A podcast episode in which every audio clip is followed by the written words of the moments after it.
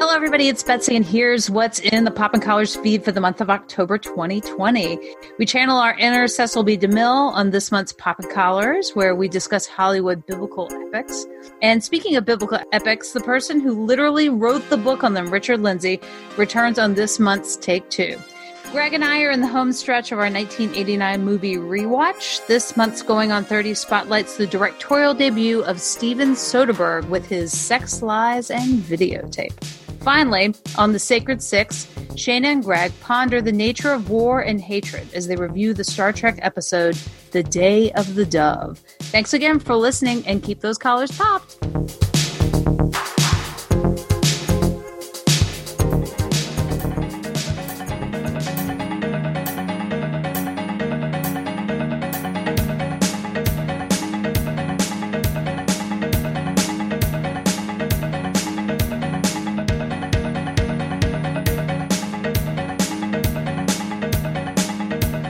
I'm Greg. And I'm Betsy. And this is Going on 30, a Popping Collars side project where we peruse the old Super 8 tape library for movies that were nominated or should have been nominated for Best Picture 30 years ago this month. Looking at Steven Soderbergh's Sex, Lies, and Videotape. I think there are a lot of a lot of women out there that'd be glad to have a young straight male making a pretty good living. Being happy isn't all that great. I mean, the last time I was really happy, I got so fat. If you want to leave, leave. My life doesn't revolve around these little get togethers. I mean, don't flatter yourself. Know, I look, I look around me in this town and I see John and Cynthia and you, and I, I feel comparatively healthy. How do you like being married? Well, you know the cliche about the security of it. Well, that's true. Are you having an affair? Why don't you let me tape you? You know what? John and Ann don't have sex anymore. Did you make one of these damn videotapes? Yes, I did. Okay, I'm recording. Tell me your name. Anne Bishop Mullany. Sex, Lies, and Videotape. Winner, Best Picture, Best Actor, Cannes Film Festival. Okay. Okay. I have a brief synopsis of this movie. Betsy, would you like to hear it? As long as you don't deliver it in slightly halting dialogue, I am up for it. I have my own particular cadence Stop it. with Stop the it. synopsis. Stop it. Uh, Sex Lies and Videotape is the story of Graham, who, while visiting his old friend John, is eventually confronted by John's wife Anne and her sister Cynthia about his unique method of overcoming his unusual sexual dysfunction. Unique method. oh, okay. Yeah. Betsy, what is your history with Sex Lies and Videotape? I was 15 when this movie came out. I think it probably sounded pretty racy and Mhm. dangerous. So I definitely was not into it at the time. Mm-hmm. I feel like I had enough friends in college who were into film that they would have made me watch this film at some point, but I don't think that happened either. So I think when I watched it last night for the first, I think that was the first time Oh, I have ever watched this film. You know that story that you that you shared with me about when the wall came down in Berlin yes. and the East Berliners ran to the theater thinking Sex Lies and Videotape would be some high quality Western porn. And the film does have a bit of a halting dialogue delivery that feels a little meandery and porn like.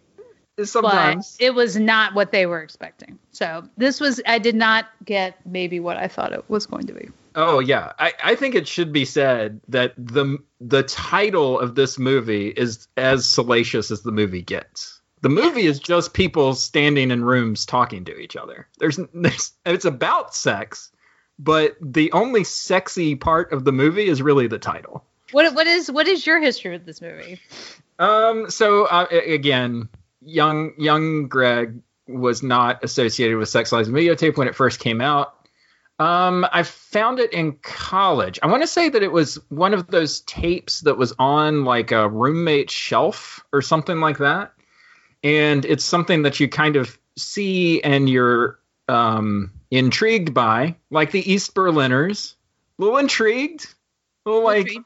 huh. Little, little titillated. We I can wonder use that, what I'm gonna use that SAT into. word. yeah, I wonder what I'm going to get into with this. And so you kind of pop it in, and then from there, it's just a James Spader ride, a charming James Spader ride. Just well, and I think the fact that the Spader is in the film, right? Right. the all the knowledge you have of him before this film is he is a bad dude. Mm-hmm. He is up to no good Mhm. with his flowing blonde hair, up to Mul- no good. mullet- and so I think that definitely fed the idea of the film. And Peter Gallagher was in like this super sexy movie with Daryl Hannah when she was like real young. oh, was he really? Yeah, and I think you know maybe you've got a little bit of that, but your two female leads are very new.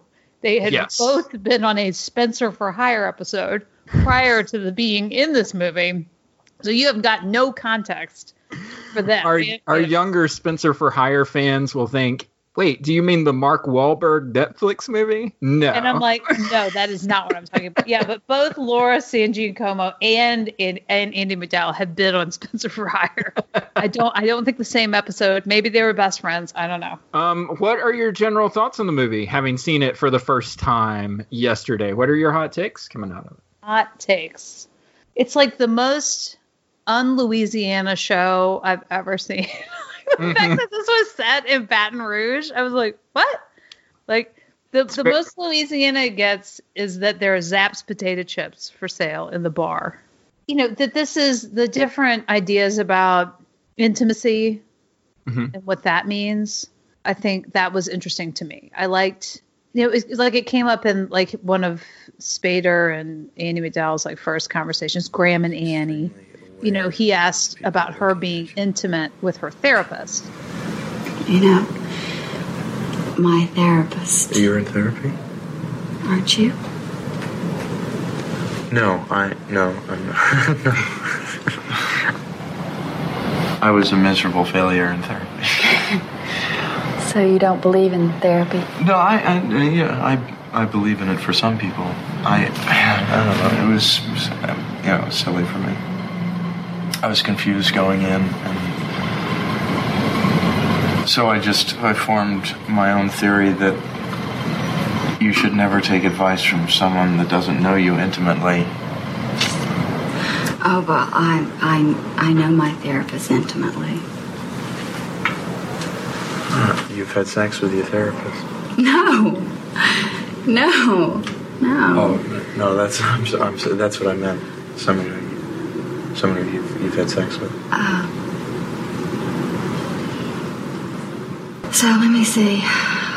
You said, um, you said that I should never take advice from someone that I haven't had sex with, right? Right? Basically. Right. And uh, we haven't had sex, right? so I, I, I, I guess from your own advice, I, I shouldn't take your advice. I wouldn't. You wouldn't. Okay. And I think that's a very late 20s idea and of this time when the movie was made idea of intimacy and the way that's challenged through you know like whatever Graham's issues kind of are which maybe we need to talk about that I was a little I was a little confused as to what some of I mean he is having issues I think with sex and with lying Right. and that he's using videotape to try to deal with it Yes. Right, like that- exactly. so, Um, but that, but the idea of what an intimate relationship actually means, Right.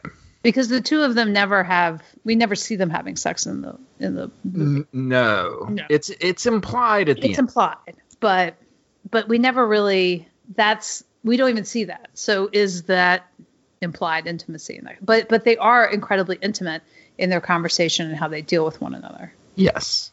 And uh, whereas we have another couple in the movie who is intimate with one another, and it still feels very perfunctory and not actually in a very intimate relationship.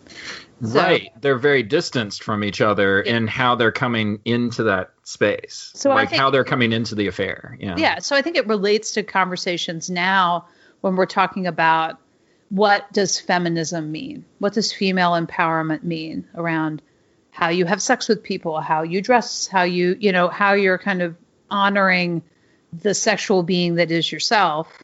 Mm-hmm. And that there's a lot of debate about what that looks like and how we judge or we don't judge others and what they do. So I thought that that the film's commentary on intimacy was really Right. interesting to me. So Driving Miss Daisy was based on a play. Oh my God, you're bringing up driving Miss Daisy, and no, I was kidding. How is that relating to this? What? Okay. I want to say that we talked about another movie on the show that we said it felt like a play. Maybe that was like Accidental Tourist or something.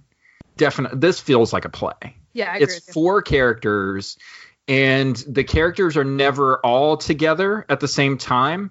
They're together in different combinations. So it's like the the most there ever are are three characters at one time, and that's just the dinner scene. But after you get past the dinner scene, it's only two characters at a time interacting with each other. It also speaks to the fact that it doesn't really feel like a fully developed world. I think Right. that's why the Louisiana thing doesn't really. It's like this. Why are we even setting this someplace? Mm-hmm. Because it's really the whole world is these four people. Honestly, it's just dialogue scenes between characters. Yes. and you get a little bit of why the characters are doing what they're doing, but it's really just like it's scene acting each time. Now, I think my, my fun fact trivia from Internet Movie Data, Database, IMDb, is that Steven Soderbergh wrote this movie Mm-hmm. in a five day like road trip that he Yeah. went. And it, what makes me wonder is what do you think was the scene that was the kernel that he really like the premise that he was like totally into that he wanted to then explore in a whole script? I think it could actually be two. Okay. They're both Graham because I think I think that's where that's where a lot of his focus is. I think it's either um, can I do a sex scene that's just two people talking intimately, and that's the Graham and Cynthia scene, which is m- my best scene of the movie, and we'll get into that a little bit more. Hi. Hello. Do, uh, can I help you? I'm Cynthia Bishop. I'm so. Do, do I know you? I don't. I'm Anne Mullany's sister. The extrovert. She must have been in a good mood when she said that. She usually calls me loud. Yeah, she called you that too. so, uh, what are you doing here? You want me to leave? No, I know. I just want to know what you're doing here. Well, like I said, Anne is my sister. Sisters talk. You can imagine the rest. No, I think it's probably better if I don't characterize that conversation that I didn't hear. I uh, I don't have any idea really what you or Ann said about me or anything else. Oh. I think I get it. oh yeah, what do you get? If Anne got freaked out by these, they must be something sexual. Are these tapes of you having sex with these girls? No, not exactly. Well, either you are or you aren't. Which is it? Why don't you let me tape you Doing what? talking About what? about sex, your sexual history, sexual preferences? What makes you think I'd discuss that with you? Nothing.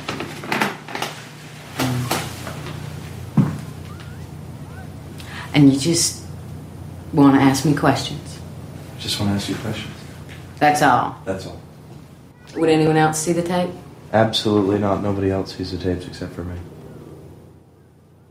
How long will it take?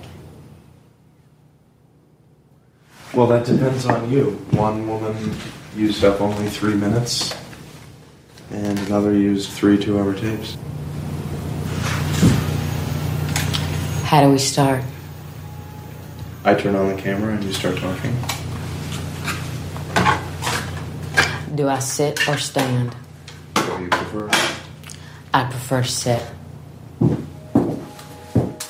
or it could be the the kernel of the idea was Anne turning the camera on to the person who's trying to engage her because that was a that was a clear moment where the power dynamic between those two characters shifted and all of a sudden Graham had no control over the situation and Anne had all of the control. And the only difference was that the camera lens turned from one character to the other. Mm-hmm.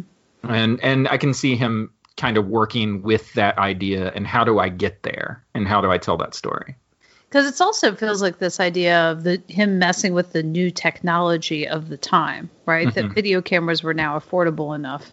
yeah That people in the palm of your hand yep Yeah, palm of your hand. You go out there, capture your family vacay.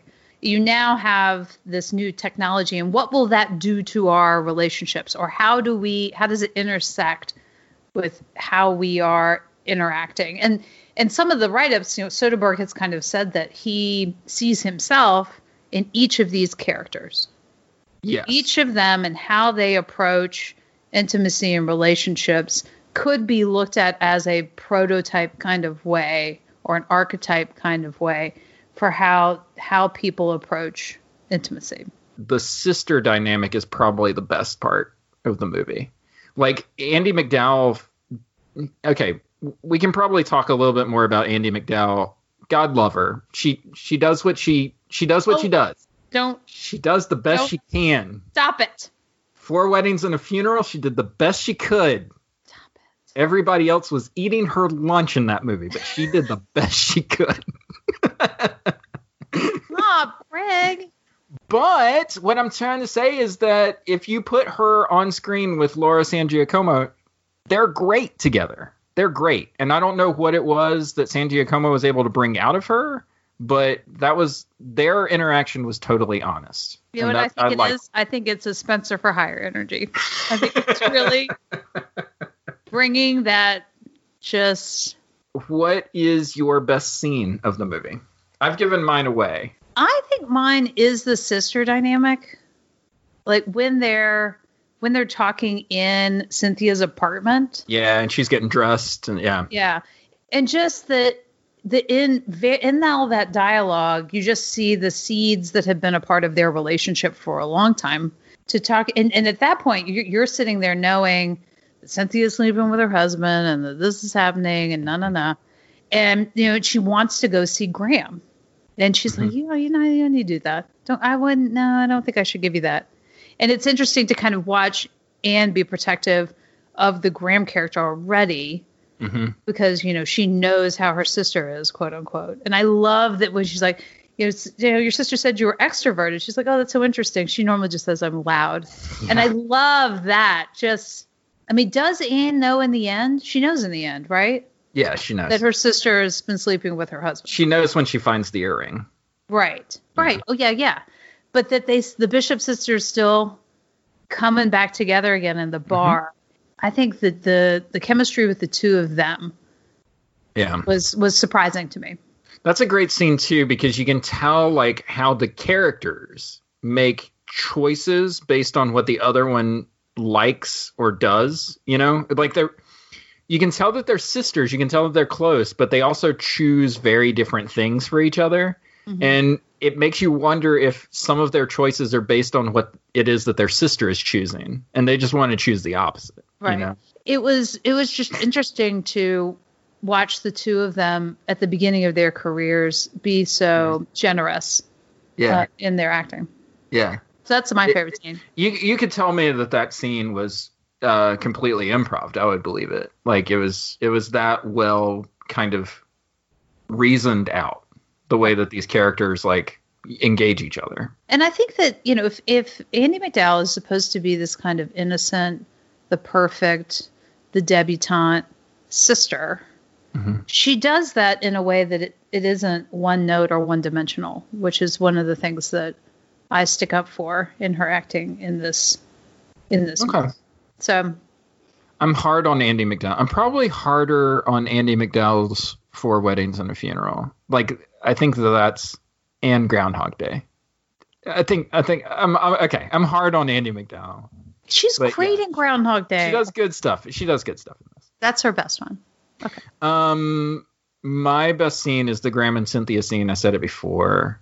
It's the only time that the characters are together, and it's a very short amount of time. It's it's a quick scene when it's all said and done.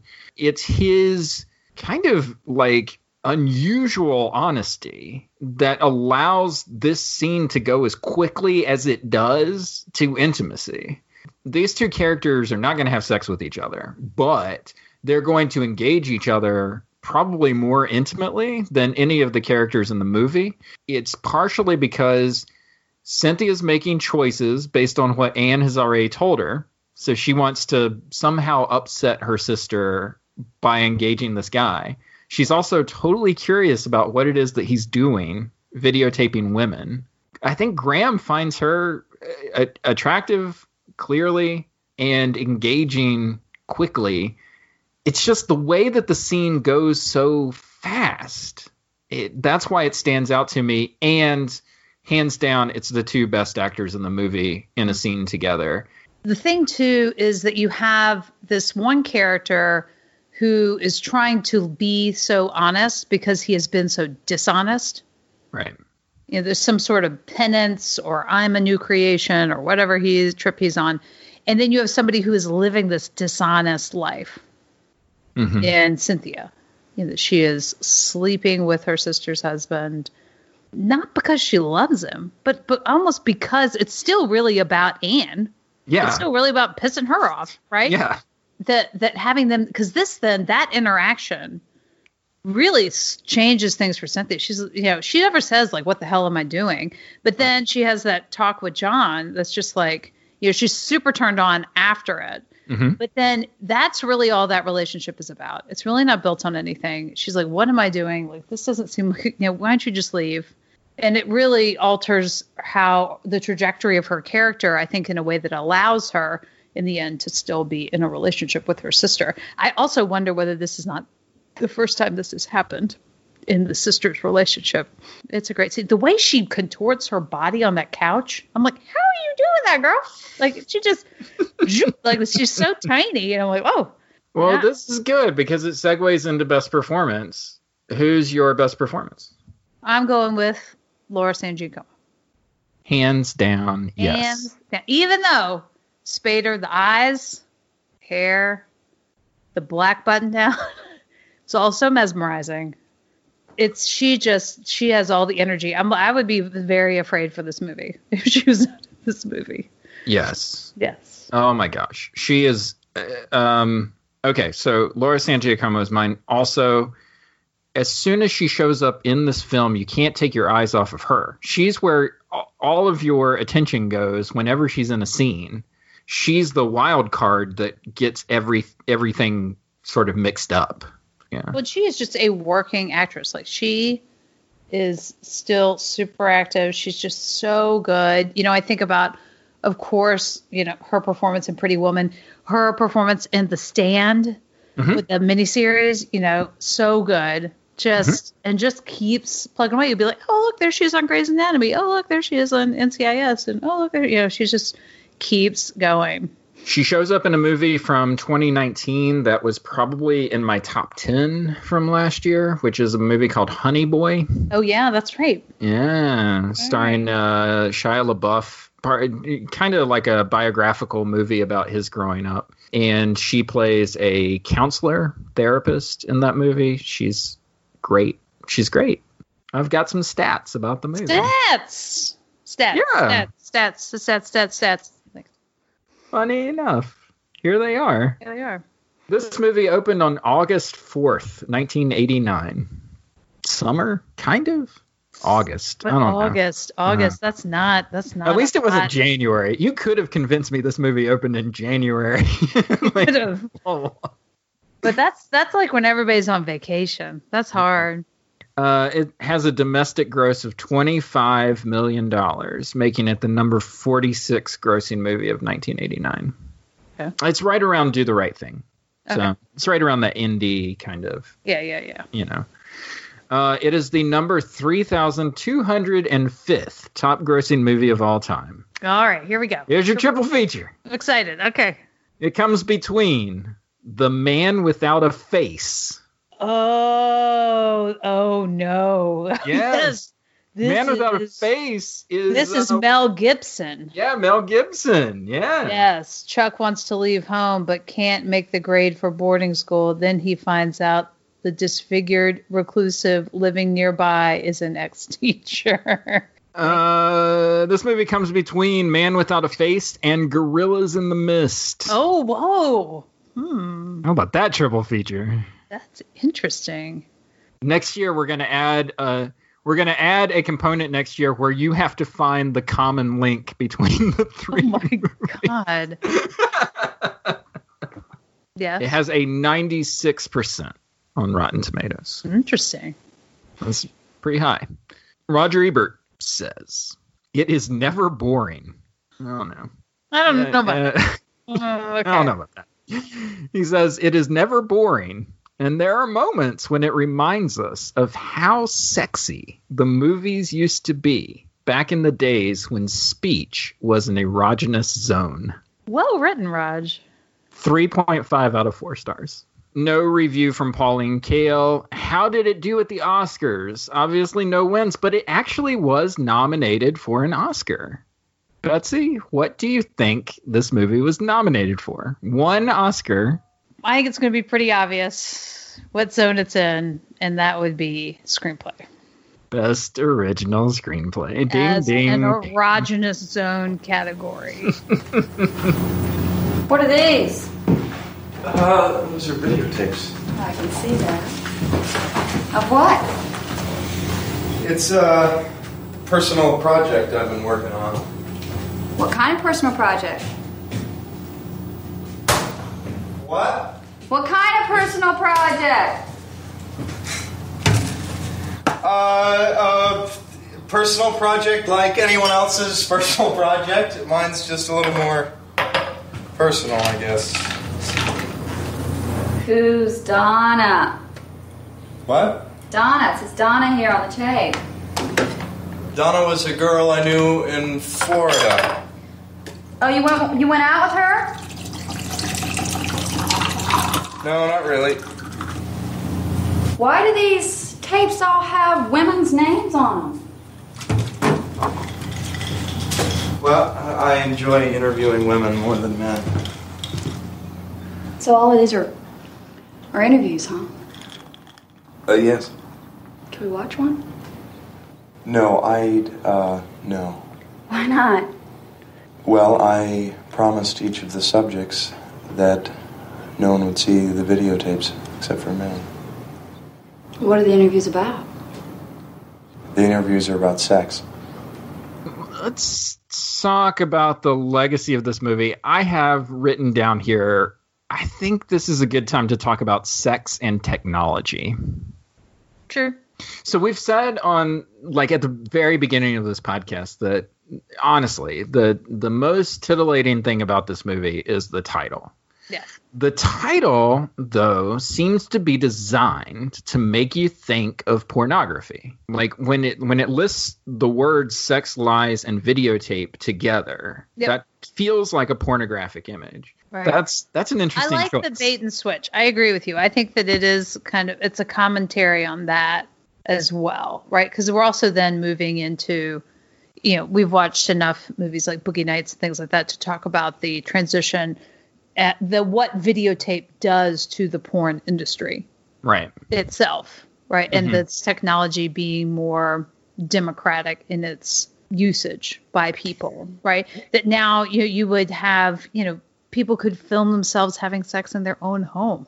hmm Yeah, that that sort of that, that all of that is kind of coming. All of that is happening and on the horizon.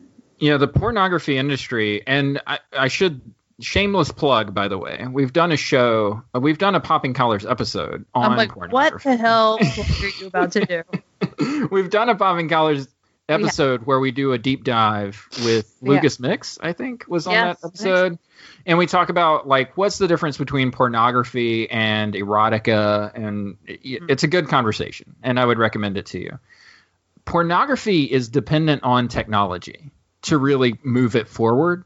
So the 70s, obviously, we know what that is. And you brought up Boogie Nights before. But, you know, pornography was a movie industry. You had to movie go to a movie theater to watch pornography, right? Like it was it was on reels, right? Mm-hmm. So the advent of the videotape and the VCR made pornography more prevalent in people's lives Yeah, and their in the 80s and 90s. So in the 80s and early 90s is when people are starting to get pornography more and more. So advance that 30 years later and now we're living in an age of internet, we're living in an age of free internet porn. Pornography is extremely pervasive, right? Uh, another shameless plug. I would recommend that you listen to another podcast called The Butterfly Effect so good. which goes into what the consequences are for having free pornography. Th- this movie is not pornographic, but it does rely on a porn style title. And it, it feels like it's trying to get people to accidentally watch it because it's trying to tap into whatever it is that makes you click on Pornhub or, you know, whatever. Like it's trying to get you into that like it's going to give you something totally different, but it knows how to get you into the door. this feels like an independent film to me. This Mm-hmm. is an independent, first time director, Yeah. writer. He's A director we should say who who thinks about this topic a lot.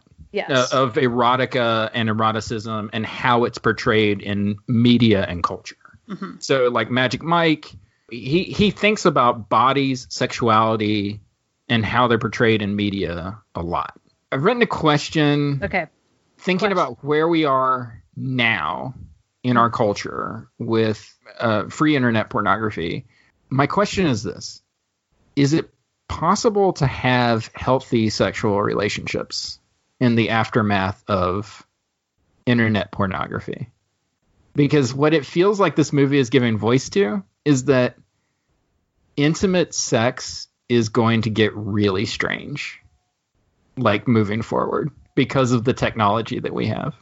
Right. Because maybe this means we have to talk about whatever Graham's problem actually is. You know, he's impotent, but this is how he's able to get off is with these people telling their stories. That there becomes this disembodied image thing that's mm-hmm. happening, and it isn't just him audio taping them; it's Right. him videotaping them Right.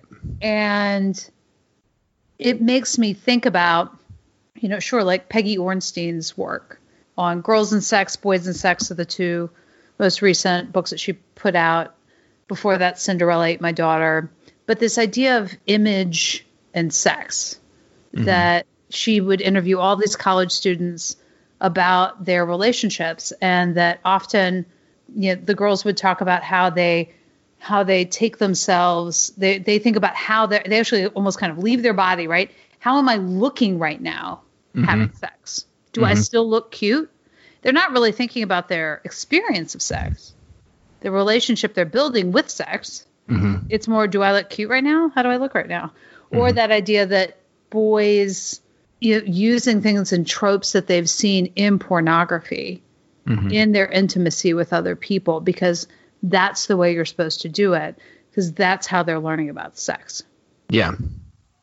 And I think this film is just it's it is at the starting line of of a lot of that. Mm-hmm. He's receiving pleasure from their experience with other people, which is mm-hmm. what pornography is. One last thing about this, and it's kind of a religious thing in the sense that what I like about this movie and what I like about Graham as a character in this movie is that the whole point of his character it feels like is saying the unspoken things out loud. So all of the stuff that he could hide or he could lie about, he actually says them out loud. And I feel like there's something uh, there's something confessional about this movie. Like you were talking about Soderbergh seeing himself in all four of these characters. I think there's something confessional about like, you know what? I'm not always there intimately with my partners when I'm engaged with them. Or I'm not always honest with myself about how I feel. Like there's something very confessional, and the ending of this movie feels like absolution. You've got a problem. You're right. I've got a lot of problems. But they belong to me. You think they're yours, but they're not. Everybody that walks in that door becomes part of your problem. Anybody that comes in contact with you. I didn't want to be part of your problem, but I am. I'm leaving my husband. And maybe I would have anyway, but the fact is, I'm doing it now. And part of it's because of you. I think we could have left Graham as kind of this change agent instigator Yeah. that actually came in and blew up this family network hmm in a way that was positive. The man in black. That's right. And the jeans could have fit better. I'm just going to say they could have done him more favors. He needed a skinnier cut. I know that was not what 1988 89 was calling for, but the jeans could have been better. Classic going on 30 question. Who is this movie for Betsy? Besides being people who were tricked into thinking it would be a sexy movie. Ah, aside from people who thought it was porn. How far into the movie do you think they they were before they figured it out? It wasn't. I don't know. There's actually wait a second. Now there is a John Cynthia scene early on in this Early movie on. that you would think, okay, maybe there's more coming. Maybe after the plant scene that you were talking about, Yes. and nothing came of that, you would be like, wait a second. Hold on. You're not getting the payoff that you thought you were going to get. Who is this movie for? I think we're talking about people who are struggling with intimacy and people who have done people who have done what is expected of them. John and Ann's relationship is what was expected of the two of them. He's made Mm-hmm. you your partner. He's doing everything he's supposed to do. We have this really great house. So, like when she's asked about her relationship with her husband, What do you like about all being the married? Stuff they Yeah. have. yeah. Right, what do you like about being married? She doesn't talk about him as a person. we have a house. yeah, he's made junior partner. It's great. It's able to pay for my therapy. Like you know, great. And you know, I just keep myself busy. Like the scene of her like vacuuming her house, cleaning the hell out of her house, right? And I think it's for people who have found themselves in these empty places in their lives where they've done everything they were supposed to do and they're not happy. It's interesting the stuff she talks about with the therapist at the beginning. She's worrying about these giant world problems that she has no control over. Yeah. Meanwhile, her her own home life is appears. It's all about that that 1980s appearance stuff, but she's unfulfilled. Mm-hmm. What who did you say this movie was for? I really like your answer, so I'm going to just repeat that. Good, great, perfect.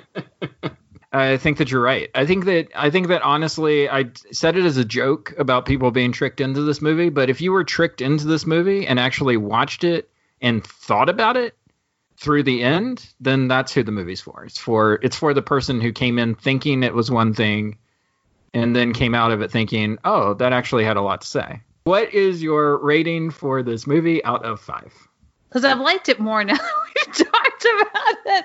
Yeah, it is. It's definitely one that you like more after you talk through it. Yeah, I give it a three point five um, out of five, and the reasoning is that I I like this movie, but it's it's so obvious when you watch it that Soderbergh has a lot of room to grow as a filmmaker. Like this is nowhere near as good as he's going to be Right. later on. Out of Sight is a masterpiece compared to this movie. The cast, though, works really well together uh, in all of the different combinations, and I think that that's that's what the movie has really going for it is that the actors are great. Yeah, I'm also in the 3.5 range, which now means I've given three of our movies we watched 3.5s. So we're gonna have to really work on this towards the end with my rating system. I, I think I have two, so don't feel too bad. Okay, I don't feel too bad. Why, Greg? Because this was not nominated for Best Picture. It was not. It was not, but you felt it should be included in our Yes. 1990 conversation. Why is that? Okay, so I wanted to include this because of the legacy. Because of this whole conversation that we had about sex and technology, this movie feels very much like it's on the precipice of figuring out a world 30 years later that's really going to have issues with intimacy, sexuality, and how technology brings those two things together. Mm-hmm. So it's not that it's not that I was blown away by this movie. It's not that this is the greatest movie that we've seen this year. It's that if I had to put my finger on something that had something to say to 2020 from 1990, this would be the movie that I would pick. That's interesting. And admit it, you were apprehensive before starting this. I you were still like, thought it might be a mm-hmm. porno. the the title is the hardest part to get past, and then once you're past the title, Well, and the fact that since it wasn't streaming, you forced me then to email all my colleagues here at school to ask if anyone had this movie. oh, that's embarrassing. I was like, I was like, I was like, oh no. That all right, so what's next? Movies in the books. We only have one more movie left. No, I was worried when we jumped all the way to S. So yeah, We have one more movie remaining. It is the classic When Harry Met Sally. oh yes, my pick. Oh, I'm so excited. I'm so glad you picked it. It's one of my favorite movies of all time. I love it. Betsy, thank you for hanging out on the couch. Do you mind if I sit here and be more comfortable? Is that all right with you? It's up to you. It's your tape. I'll choose the swivel chair.